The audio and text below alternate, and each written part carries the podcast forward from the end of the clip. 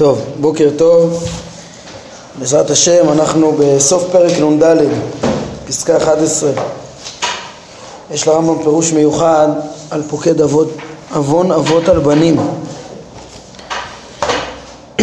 ודע שדבריו פוקד עוון אבות על בנים אינם אלא על חטא עבודה זרה בלבד ולא על חטא אחר.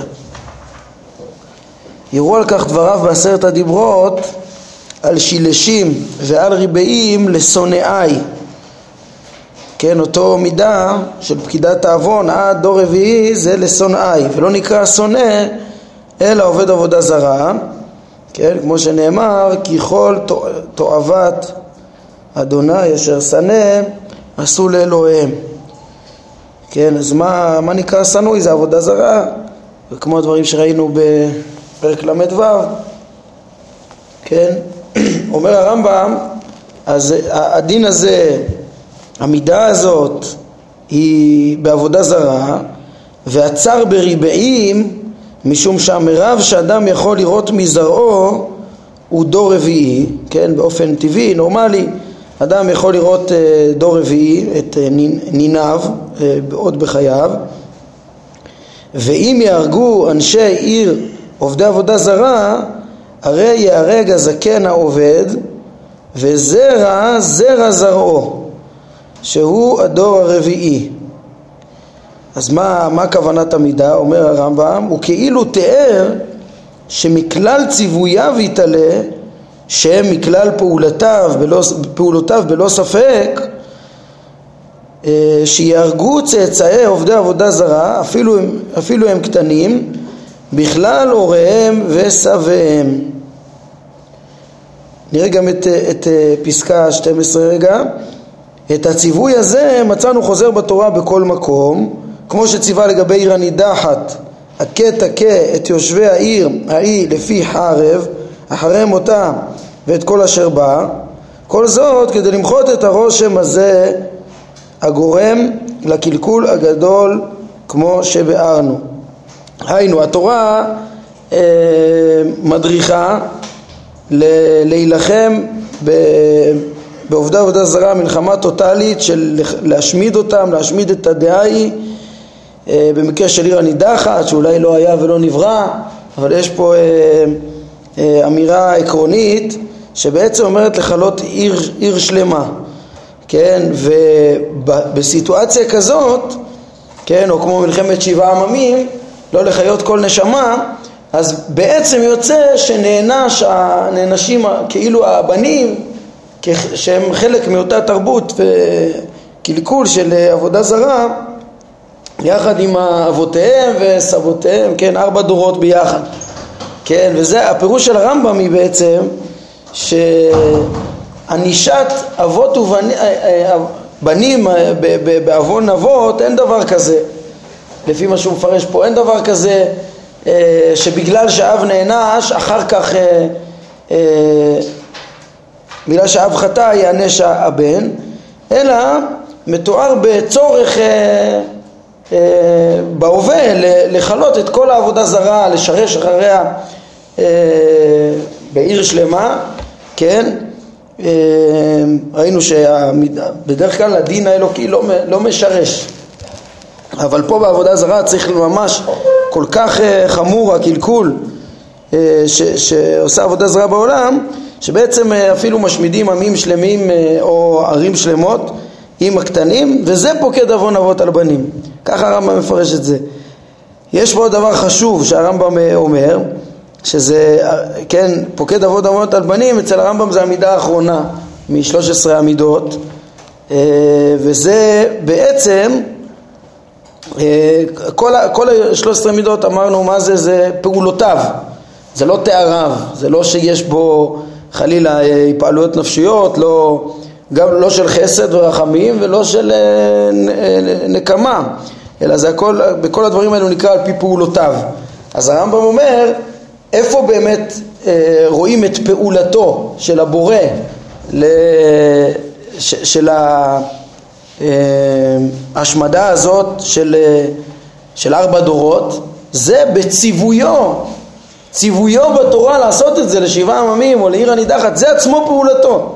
כן, זה עצמו בכלל, ציוויו הוא בכלל פעולותיו, הרי הקדוש ברוך הוא ברא את העולם וגם נתן פה את התורה.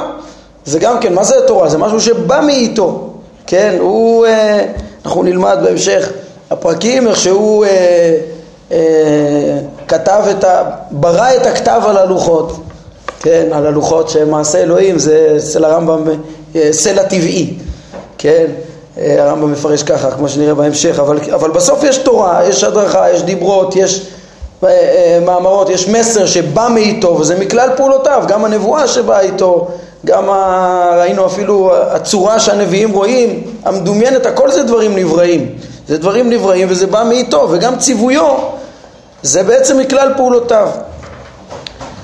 אז, אז, אז אומר הרמב"ם, בעצם, ראינו את זה גם בפסקה שמונה פה, שעונשים, או יש גם אה, אסונות טבע שהם מכלל פעולותיו, כי הקדוש ברוך הוא ברא את, ה, את הטבע אה, עם אסונות הטבע שבו, כמו שראינו, רעידות האדמה, ברקים הקטלניים, אה, והוא הביא גם, וכמו יציאת עם אחד כנגד אחרים להשמידם בחרב ולמחות את זכרם, כל הדברים האלה זה פעולותיו שלא מגיעות מהתפעלויות נפשית ולא מתכונה נוספת על עצמותו אבל סוף סוף זה פעולותיו, כן, וזה אה, בא מאיתו. במקרה של, כן, אמרנו, דיברנו על זה, על עם ש, שהולך ומכלה עם אחר, אז אה, אם זה, כמו שהוא אומר כאן, אם זה במצוות השם, כמו ישראל, שהולכים ומכלים שבעה, שבעה עממים, אז זה מכלל פעולותיו. עכשיו, מה, מה הדבר המשמעותי פה? זה בעצם שאנחנו מבינים גם אה, שציוויו בכלל פעולותיו, אז אנחנו מבינים גם את העניין של ההידמות גם בנושא של, אה, של אה, הציווי והרעיון של כל התורה כולה שהיא ההידמות.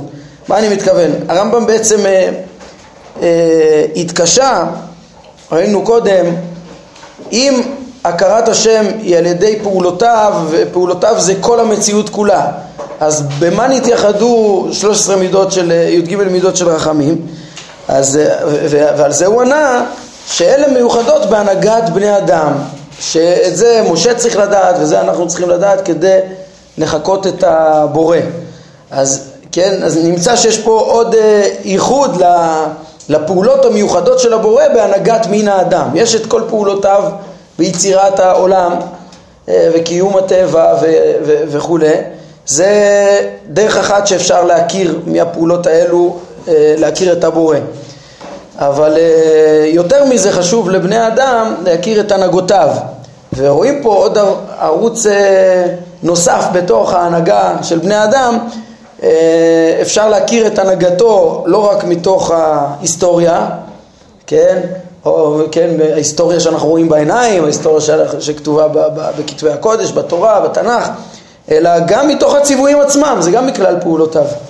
כן? כי פה יש הדרכה מפורשת איך להנהיג, אה, איך להתנהג. איך להתנהג זה בעצם, אה, פה אה, מתלכדים ביחד גם הפעולה האלוקית וגם הפעולה שלנו. כי הקדוש ברוך הוא פעל שהוא ציווה אותנו להתנהג ככה ואנחנו פועלים שמקיימים את זה. וזה בעצם גם הכרת פעולותיו. וזה גם דרך להכיר את השם. הרמב"ם אומר ב... בספר המצוות, הנה אני רואה שהרב מקבילי מפנה לזה פה, שכשהוא מדבר על הדרך להכרת השם, אז uh, ידוע שבמורה, במשנה תורה הרמב"ם אמר שהדרך לאהבת השם היא להתבונן בבריאה, זה אני אעביר כל טובי על פניך, זה להתבונן בבריאה uh, ומתוך כך וניצבת על הצור, מתוך כך להכיר את הראשית של המציאות. זה הדרך המרכזית גם פה במורה נבוכים.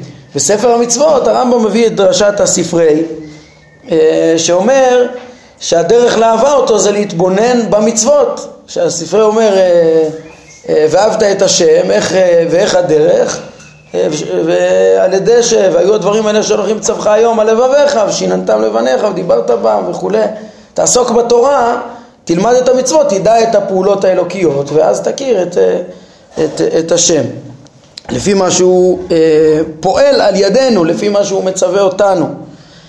אז זה בעצם השלמה לעניין הזה של ההידמות שהיא, ש, ש, ש, שמתוך ההכרה, הכרת השם מתוך פעולותיו, תארי פעולותיו, מתוך המציאות באופן עוד יותר מיוחד בהנהגתו את האדם וחלק מהנהגתו את האדם באופן מיוחד זה גם נתינת המצוות, נתינת התורה לישראל שדרכם אפשר, דרכה, דרך המצוות אפשר להבין את ה, מהם המידות שהשם, אה, איך השם מנהיג אותנו על ידי איך שהוא מצווה אותנו, אנחנו נראה בחלק שלישי בהרחבה על תכלית המצוות, לתקן את האדם בדעות, במידות ואת החברה כולה. ו, אה, ובעצם, אה, כן, אז ככה הוא מדריך אותנו, זה, זה מכלל פעולותיו, איך הוא מתקן את ה, אותנו, את האדם, על ידי המצוות, ואיך אנחנו מצווים ללכת בזה כדי להידמות. ותראו איך הרמב"ם מסיים את הפרק, חרגנו ממטרת הפרק, כן, חרגנו ממטרת הפרק, אה, כמו ש... שהוא התחיל לגלוש, לתאר איך צריך אה, מפסקה תשע פה בפרט, אמרנו, כמו שאמרנו, איך שהרמב"ם מתחיל לתאר פה אה, איך צריך להתנהג על פי ידיעת תארי הפעולות, על פי ידיעת אה, איך שהשם מתנהג עם האדם. אה, בעוד הנושא העיקרי הוא פשוט לדעת שאי אפשר להכיר את השם בעצמו אלא את פעולותיו. אפשר להכיר את פעולותיו ולא אותו. זה, כן, להתחיל לדבר על מה נובע מזה זה, זה חריגה, אבל ביארנו מדוע הצטמצם בכאן בהזכרת פעולותיו אלו בלבד, היינו 13 עמידות בלבד, כמו שדיברנו עכשיו, למה, למה להתמקד רק בזה? כי את זה, בזה אנחנו צריכים ללכת, משום שיש בהן צורך בהנהגת המדינות כן, בהקשר של משה רבנו, שאת צריך להנהיג את ישראל, כן, ו- וזה בעצם שייך לכל אדם, כמו שהוא אומר עכשיו, כי תכלית מעלת האדם היא ההידמות אליו יתעלה כפי היכולת, כלומר, שנדמה את פעולותינו לפעולותיו, כל מה שינבע מאיתנו יהיה כמו מה שהשם אה, אה, יוצר ופועל ועושה. אה, כן, כמו שביארו חז"ל בפירוש לפסוק קדושים תהיו כי קדוש אני, כן, כמו שהשם קדוש גם אנחנו צריכים, אז על זה אמרו, מה הוא חנון אף אתה יהיה חנון, מה הוא רחום אף אתה יהיה רחום, והמטרה של הפרק כולה, כן, אז, אז זה היה החריגה בגלל שזה כל כך חשוב, כי זה תכלית מעלת האדם תלויה בזה, והמטרה של הפרק כולה אה, היא שהתארים המיוחסים להשם הם תוארי פעולותיו לא שהוא יתעלה בעל איכות ולכן כן זה בהמשך לכל מה שלמדנו בפרקים הקודמים שהרמב"ם לימד שאי אפשר לייחס לו שום תואר חיובי שהוא בעצם אה, תהיה איזושהי הגדרה לא נכונה או תוספת איכות אה, בעצמות שזה אינו נכון אלא מה שניתן לדבר זה רק על פעולותיו. ומה שלמדנו בפרק זה בעצם שזה מה שמשה ביקש וזה מה שגם אה, אה, אה, התשובה שהוא קיבל, שאת העצמות אי אפשר להשיג, אבל אפשר להשיג את הפעולות ולהתמקד בה, כן, בהנהגה האלוקית ואותה לחכות. עד כאן פרק נ"ד. אין, אין עוד פעולות, מצוות בתורה שיש בהן צורך בהנהגת המדינות? זו המצווה היחידה כאילו?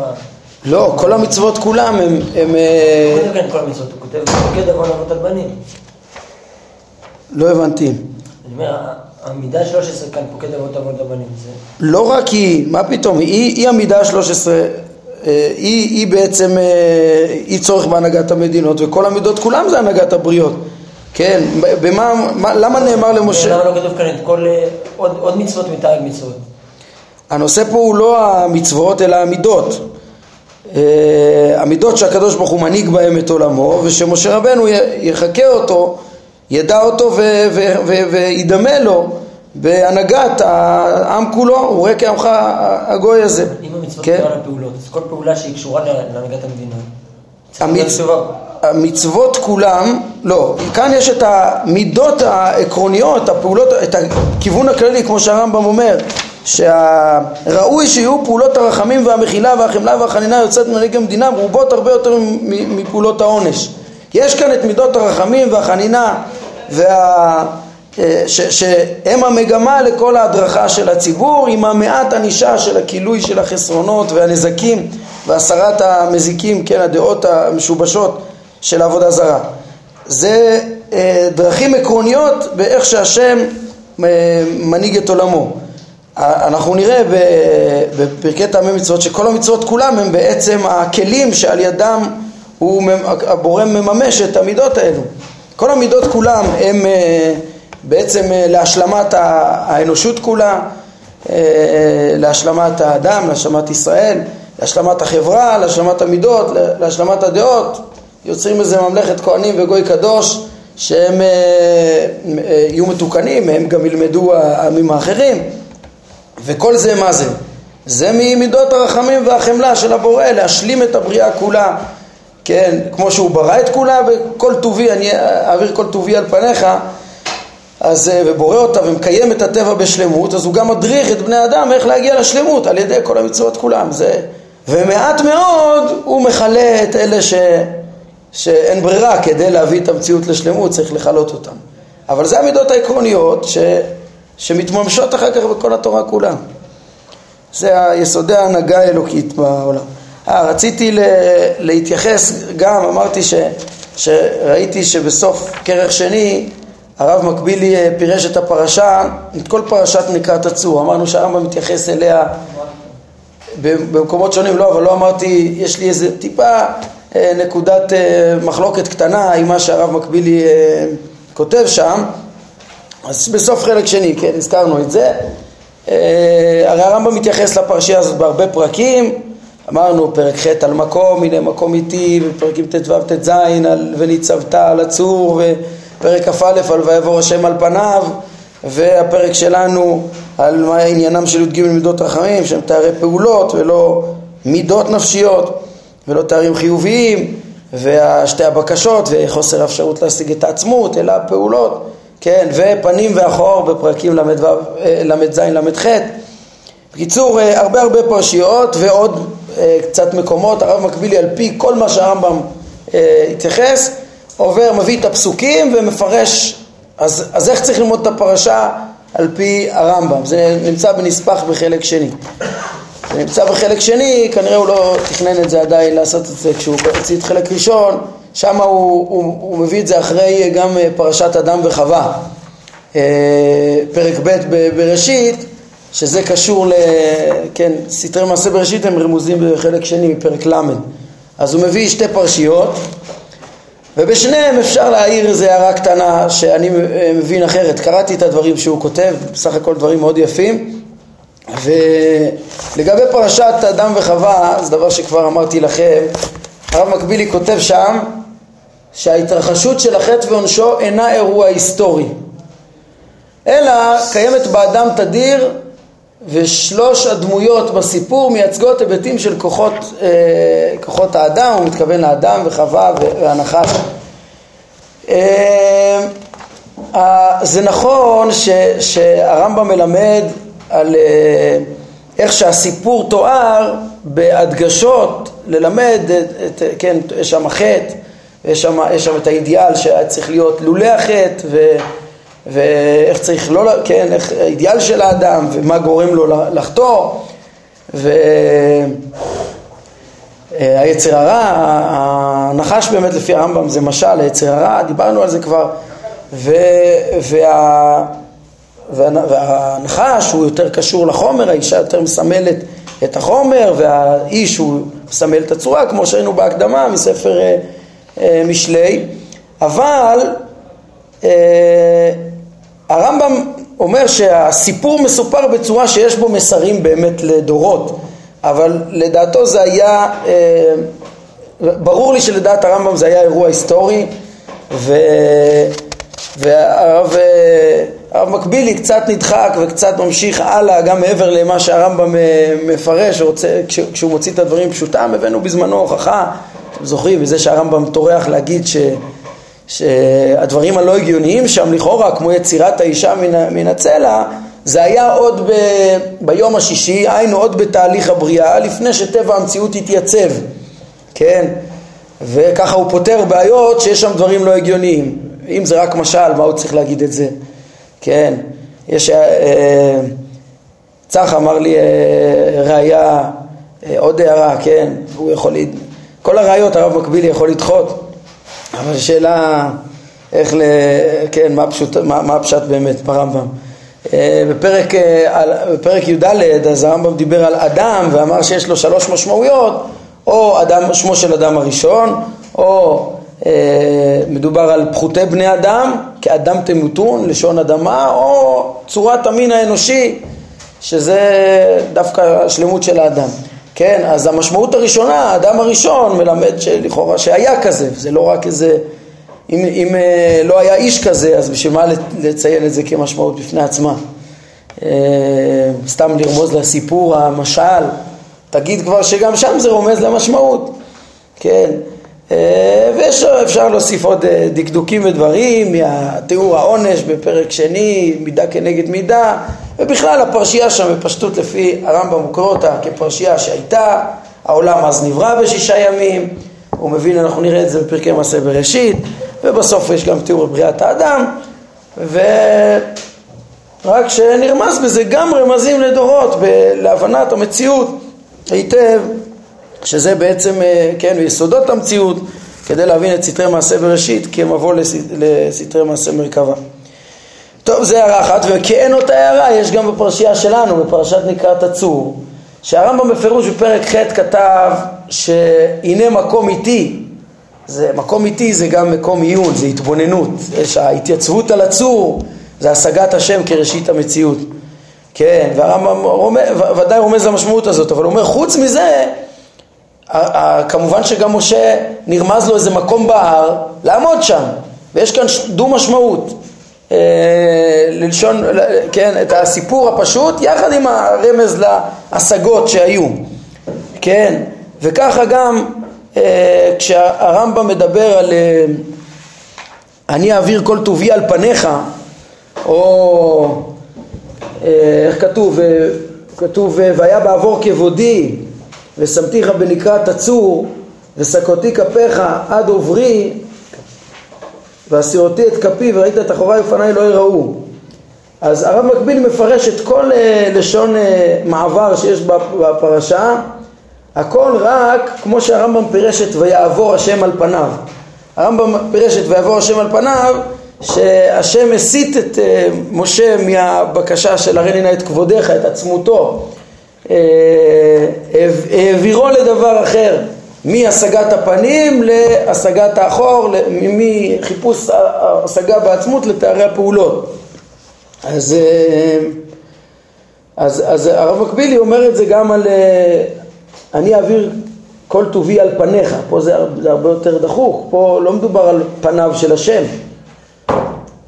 והאמת שהרמב"ם פירש את זה בפירוש בפרק שלנו, שאני אציג בפניך את כל המציאות, הוא, הוא, הכוונה את המבנה של כל המציאות עם, הקש, עם מהותם של הדברים והיחסים ביניהם ואיך שמתחייב מהמציאות הזאת שיש לה מנהיג, שמנהיג אותה, כן, ויש, והיחס וה, שלו למציאות מובן מתוך הפעולה שלו, מתוך המציאות, אז למה להגיד פה שהאוויר זה, זה האוויר כל טובי, זה גם כן אה, משל אה, כזה, או יותר מזה, והיה בעבור כבודי ושמתיך בנקרת הצור.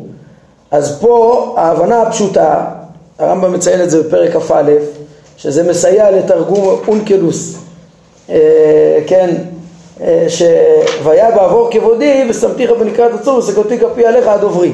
האונקלוס פירש את ויעבור השם אה, על פניו ויקרא השם אונקלוס פירש את זה שכבוד השם עבר על פני משה, כן? והרמב"ם רצה לפרש לו, כמו שאמרנו, השם העביר את פניו, את השגת, השגת פניו.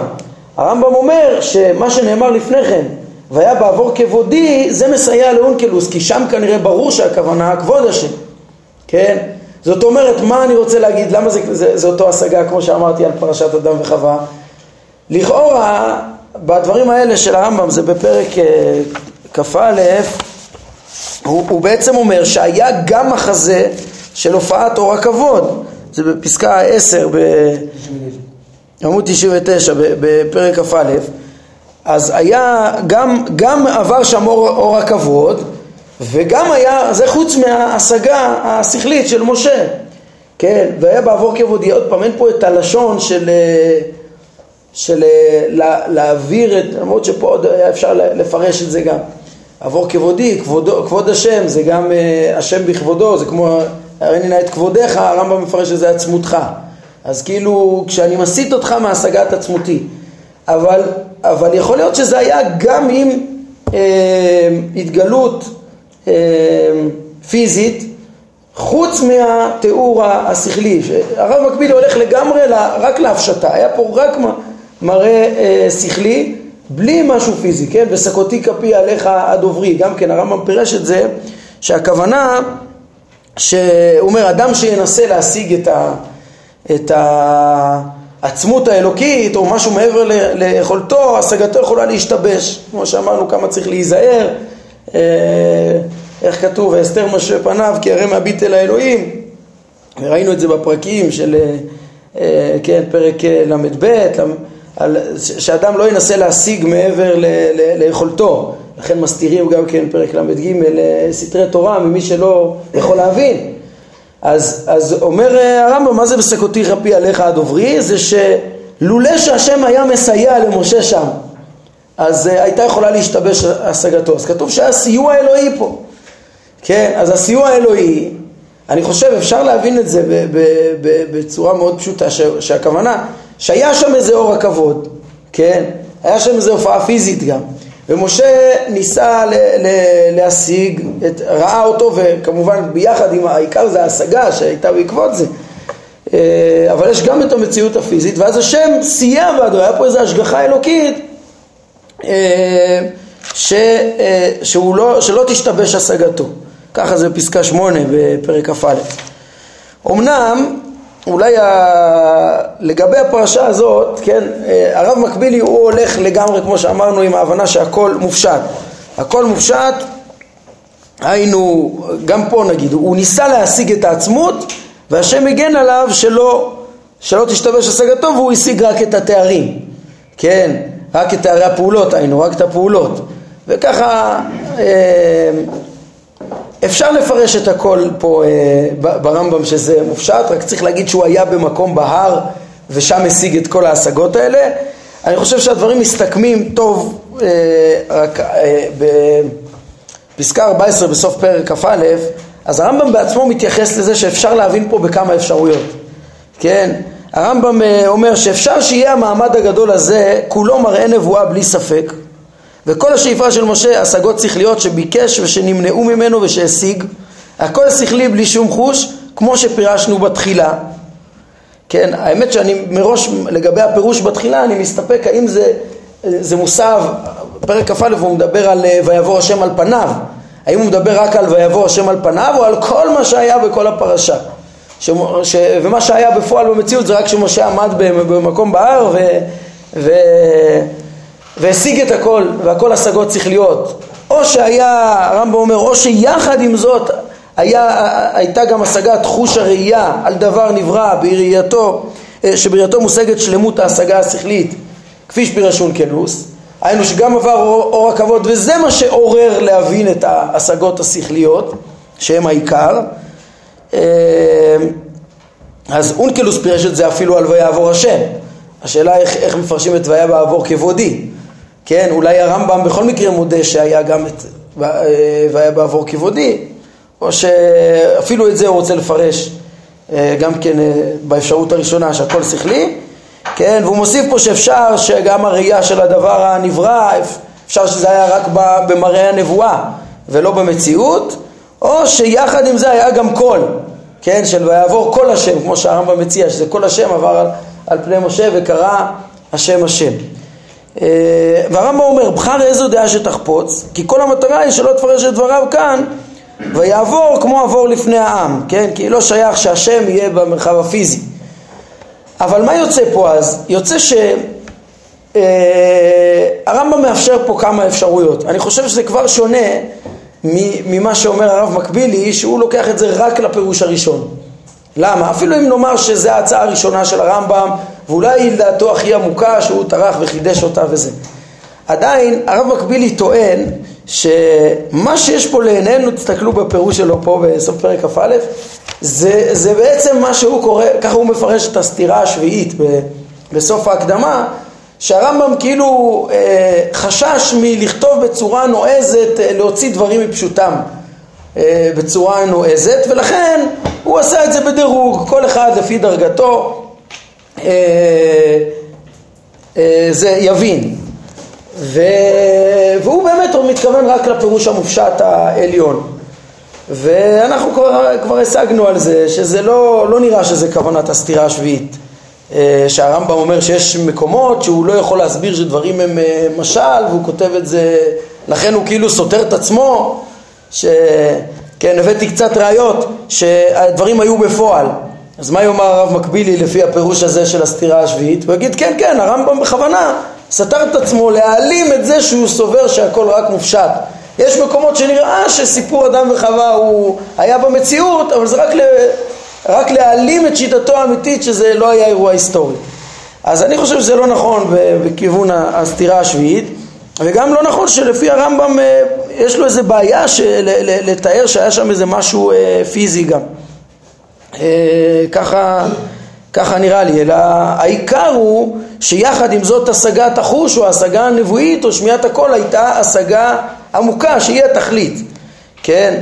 אבל אה, בקיצור בשני הפרשיות האלה הרב מקביל להתרחק יותר מהריאליה אה, ו, וגם אם תביאו לו אה, טענות אז הוא יכול להגיד שזה הרמב"ם בלבל אותנו לפי הסתירה השביעית ואני אומר אפשר להבין אותם גם לפי הרמב"ם בצורה גם יותר ריאלית. כמו שהוא אומר פה תבחר איזה שתחפוץ. אה, זה לא מספיק ראיה טובה מה שהוא אומר בוא תבחר איזה שתחפוץ כי, כי בעצם אה, פה אתה יכול להגיד כן הוא העדיף את ה... באמת העדיף את, את, את ההבנה שזה השגה שכלית. אבל הוא גם אמר שיש סיוע לתרגום אה, אונקלוס ב... והיה בעבור כבודי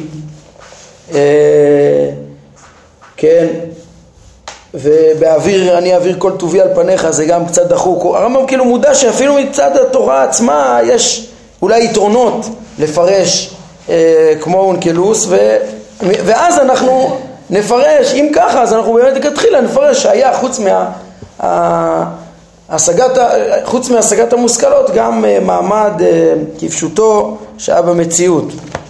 אז זה לגבי הפירושים האלה. בכל מקרה אני ממליץ למי שרוצה בזמנו לעיין בפרשיות האלו, איך שהרב מקבילי פירש אותם, ובכלל זה קריאת כיוון לקחת את הכלים שהרמב"ם מלמד אותנו פה במורה ולהמשיך איתם הלאה.